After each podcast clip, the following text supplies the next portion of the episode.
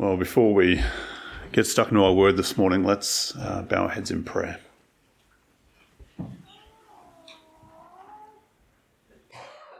Heavenly Father, we give thanks after singing so many songs about your love. Lord, that we can then come before your word. Lord, ready to hear even more. Even after talking about how, Lord, through history you have loved your people in ongoing, enduring, boundless ways. Lord, we continue to discover more. And yet, Father, we pray that you would open our ears and our hearts this morning to this word. Let it be something that sinks in deeply. And Father, that, uh, that we might rejoice as we hear it this morning, but rejoice as we share it with one another after the service as well. Father, I pray that you would give me your words, that you would con- continue to give me your heart and help me to hear this word as well. In Jesus' name, amen. Well, let's start off by just being quickly reminded about the context of this passage in Philippians, of where Paul is as he is writing this message or this letter. Paul is in prison. He's in a, an unknown location at least there are a number of theories, but it's, it's not certain. And from the letter so far, we know that while in prison, Paul is in fact being harassed in a way, being harassed by other preachers of the gospel.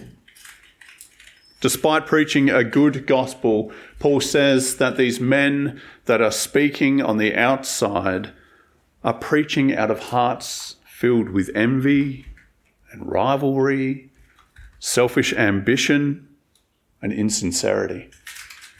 They are preaching not to honour Christ, but to afflict Paul, jealous of his perceived fame. And yet, despite this attack, despite this affliction, Paul's response is unusual. It's joy. Despite this attack, he says, I rejoice, not because the affliction has stopped or that justice has been had and these men have also been apprehended and are sitting in prison with him. Nothing has in fact changed, changed at all. I rejoice because whether, as we heard this morning, whether in pretense or in truth, Christ is being proclaimed. In that I rejoice, Paul says. It's not hard to see from last week's message when Ray spoke the transformation that Christ has had upon Paul's heart, the effect that he has had. It doesn't matter what happens to him now. It doesn't matter the afflictions that are being pressed upon him. His joy is no longer in his circumstances, it's in Jesus. What God is this? that would so transform a person's heart that his own circumstances wouldn't matter anymore. Well, as last week we saw Paul rejoicing in the affliction uh, being put on him by other preachers, this week we find him continuing to rejoice. It hasn't come to an end. And he's rejoicing now in the uncertainty of his future. Now, we've all felt uncertainty about our future from one time to another, perhaps even now. Uncertainty about, uncertainty about the life that lays ahead, the days that are to come. It's true that none of us really knows what tomorrow holds, do we? There are times when, in fact, the future is very exciting. You think about getting to the end of high school all of life laying ahead of you, end of uni or college, not knowing the days to come. Retirement, I imagine, is very exciting. It's only 31 years away. That's my whole life again. How exciting is the future, the day that you get married, or the day that you find out that your wife is pregnant, that you're expecting a child. Those days are light, they're joyous, they're happy. And yet there are times when the future doesn't appear so bright or light. When in fact the unknowns of tomorrow are dark and heavy and difficult to bear.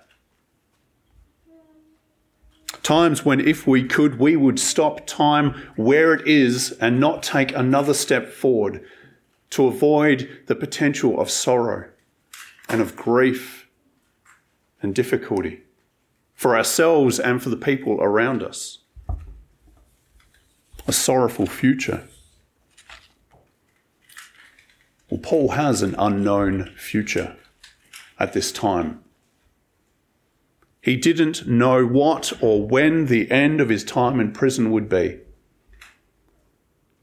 And when that day did come, when the end of his time was had come, he didn't know whether he would be released and returned back into the ministry, able to share with the churches as he had been, or whether he would instead be executed. And if he was to be executed, he would be executed in a public way in a way that would be shameful, where people would be able to see him die and say, What a shameful death for this man. What a shameful life he must have then led to have died in such a way. This Paul of Tarsus. So Paul is under the threat of a dark and heavy, unknown future. And so it is surprising that he says at the beginning of, or halfway through verse 18, I will continue to rejoice. Because uh, he's not seeking to freeze time due to his uncertainty. He's not worried about the shame that may come from his life or his death. He's not fearful of the possibilities that tomorrow might bring, even though they may contain death. In fact, he says the exact opposite I will rejoice. Because this will turn out for my deliverance.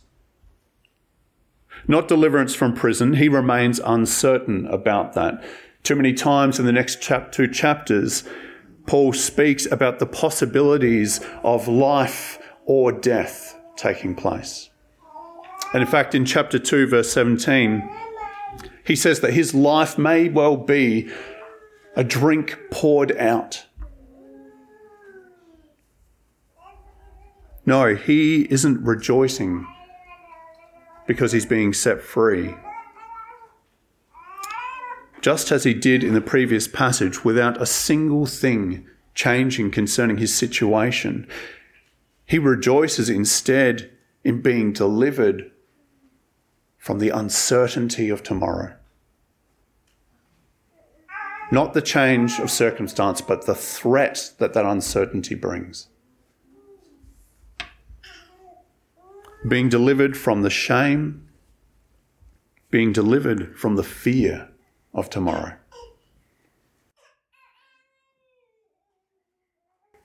He is no longer uncertain. He says instead, It is my eager expectation and hope. To say, I am certain. He's no longer worried about the threat of a life and death marked by shame. He says, I will not be ashamed. And he's no longer afraid, but instead says, I am of full courage. What is this?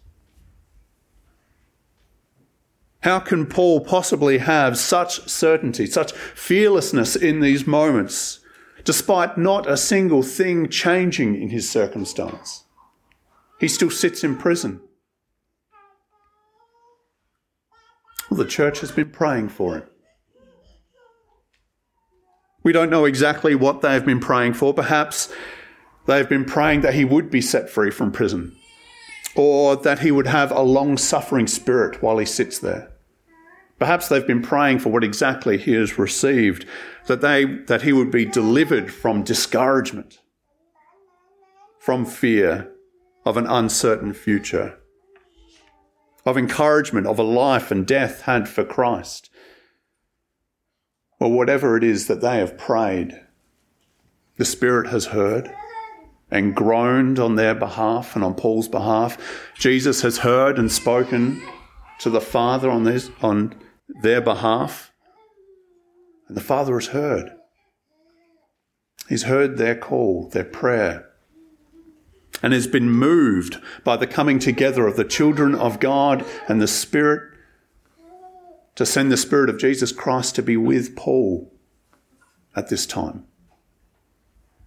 To help Paul, the passage says. And to help here means to supply him with everything that is needed to bear fruit, even in this moment. To give sustenance to his faith, like the roots and body of a tree does to its branches. And the gift of this sustenance, it changes everything for Paul in these moments. It changes everything for Paul and it changes everything for us in such situations. The gift itself was not a removal of uncertainty. It was not the removal of shame, nor was it the giving of courage. These are, in fact, the fruits of the real gift that has been given to Paul in this moment. Not his deliverance, the encouragement is something else. The gift from God is something else to him. It is a certain knowledge and understanding that is deeply personal for Paul and for us. It is this that for me to live is Christ and to die is gain. This is the gift that he's been given this understanding and this knowledge. I need to hear it again. For me, to live is Christ, and to die is gain. This is one of Paul's most memorable quotes. And if you've ever wondered what it is that you were going to get tattooed on your forearm, this is a distinct possibility.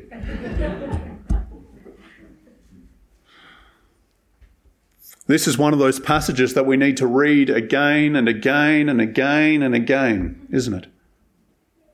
Because it is so personal, and we, but so easy to move over the top of. It changes everything. For me, to live is Christ. For me, to die is gain. My life, my death, bodily life and death, Paul says. Nothing figurative here.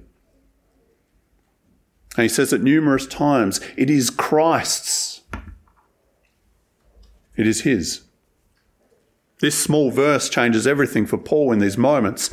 It's what bears those fruits that strip away the fear, that take away the shame, that give him full courage.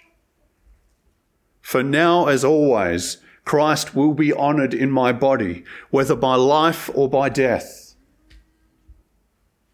No matter what Paul's future looks like, he is Christ's. And Christ is his, and his life and his death will bring honor to him, no matter what.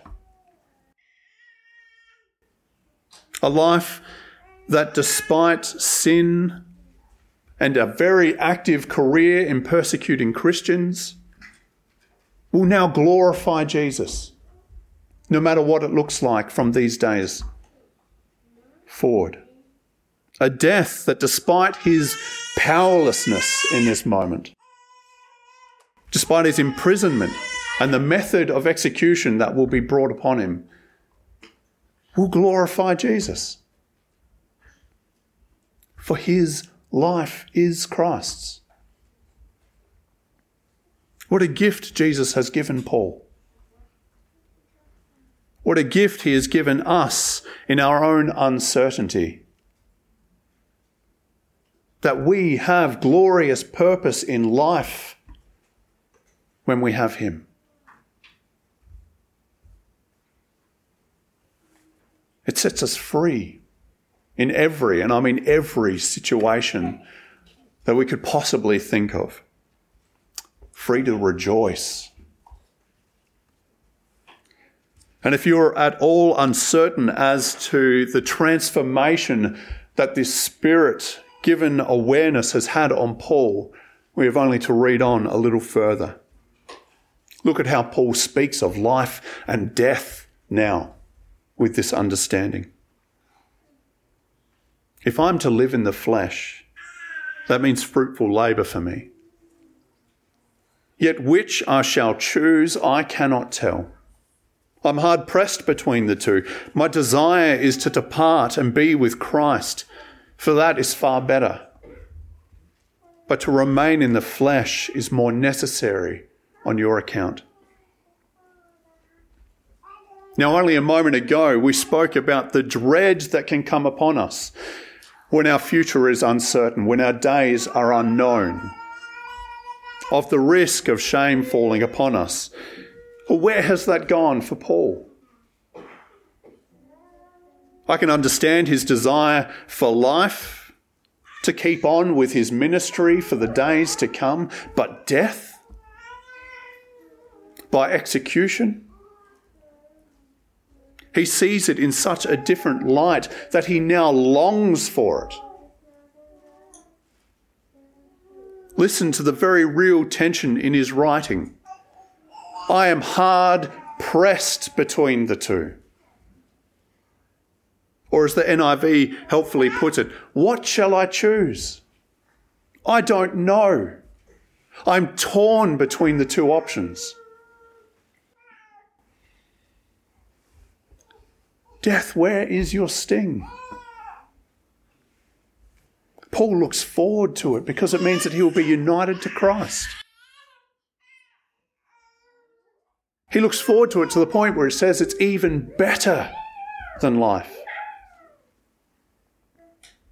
Now, I've often been found to say how much I look forward to dying, particularly before preaching.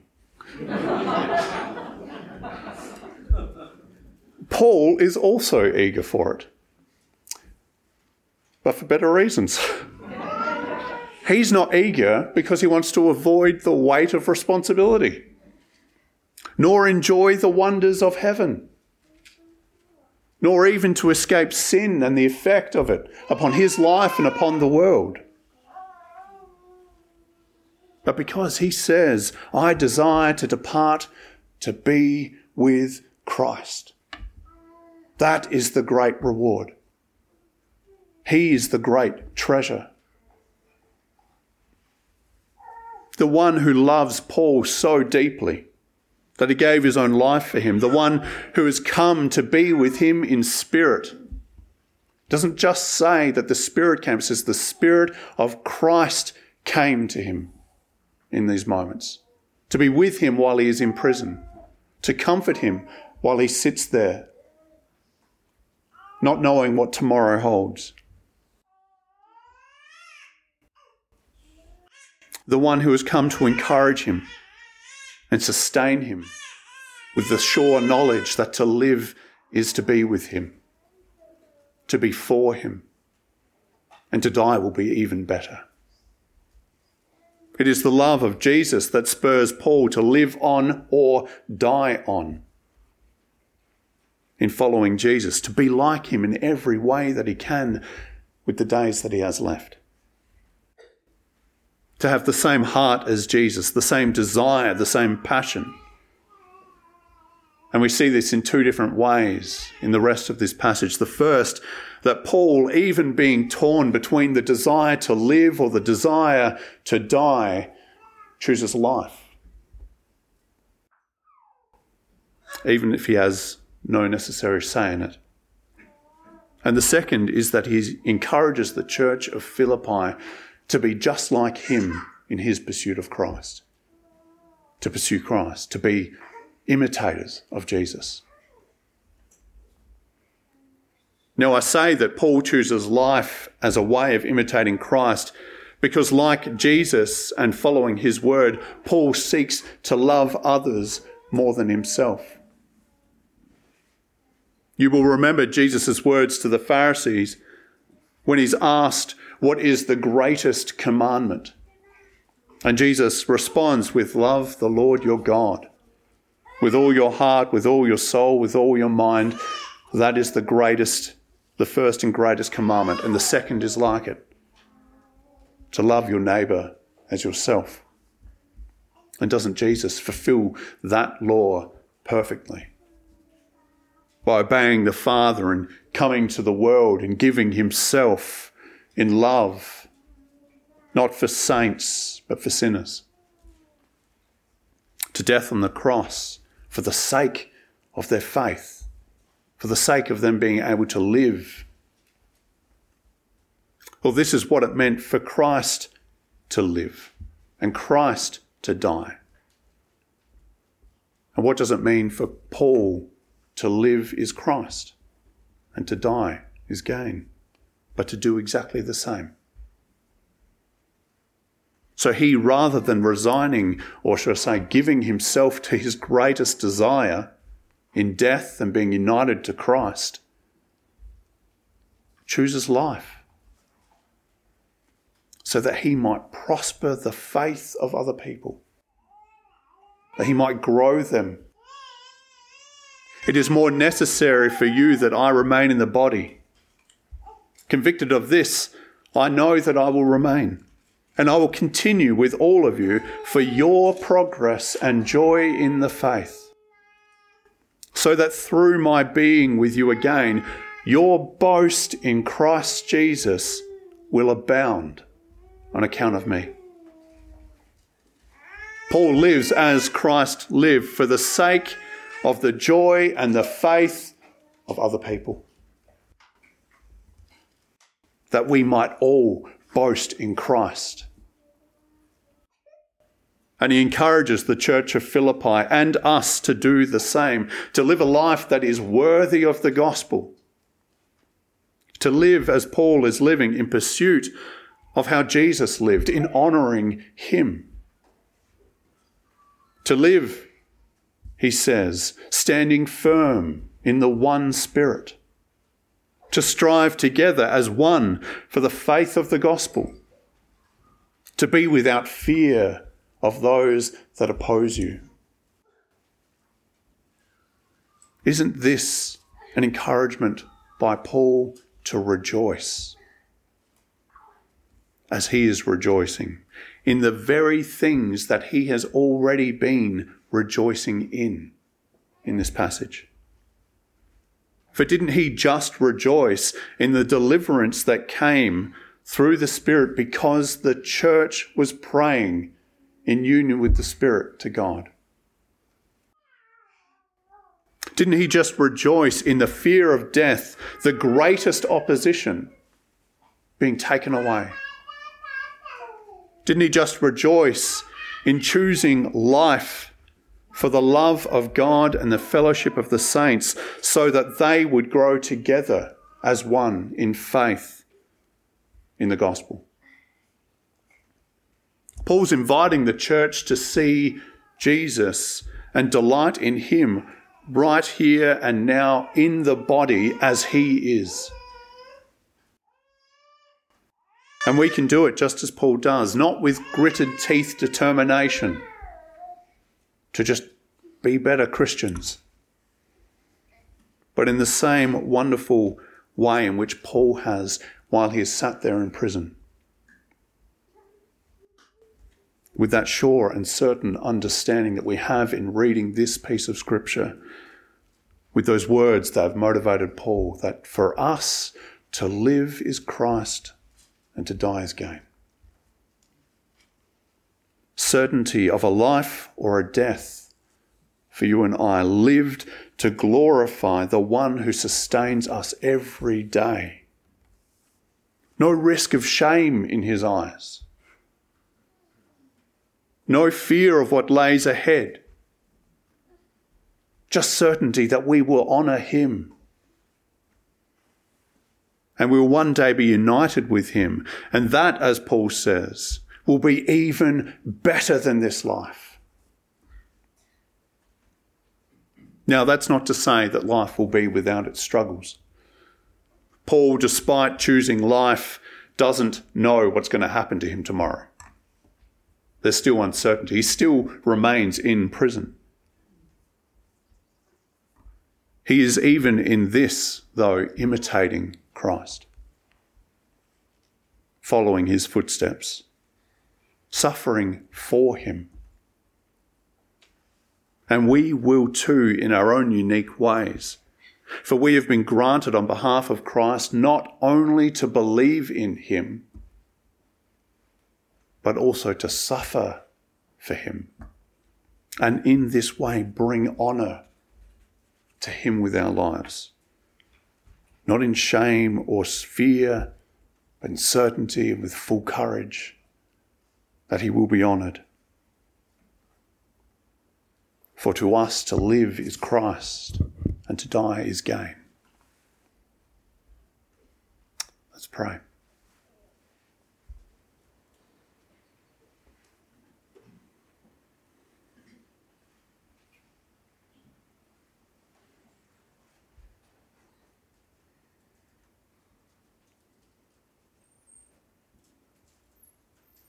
Heavenly Father, I think about the lives that we would have had without you. Even from this brief description of Paul,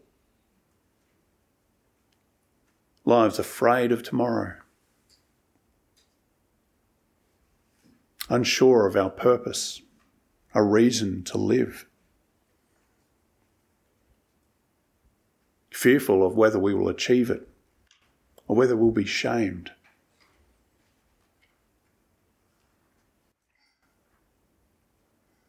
And then comes Christ. How you come into our lives, Lord, and turn it all upside down. Where we should have once feared, we are full of courage. Where we should have once maybe been angry or frustrated, desired revenge, Lord, we now rejoice. Where death should have had a sting, it is now something we desire.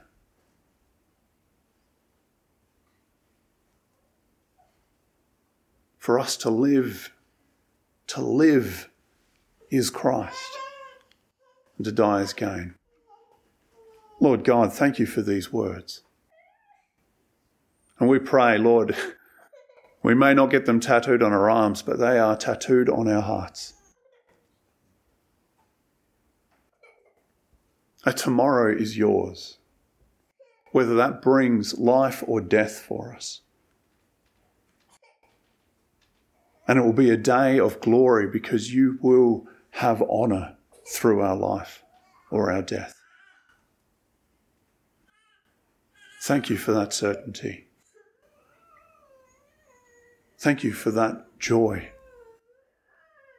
And we pray, Lord, in the times where we forget, where these things become dull. Lord, that even as we've heard this morning, that we might in our fellowship remind one another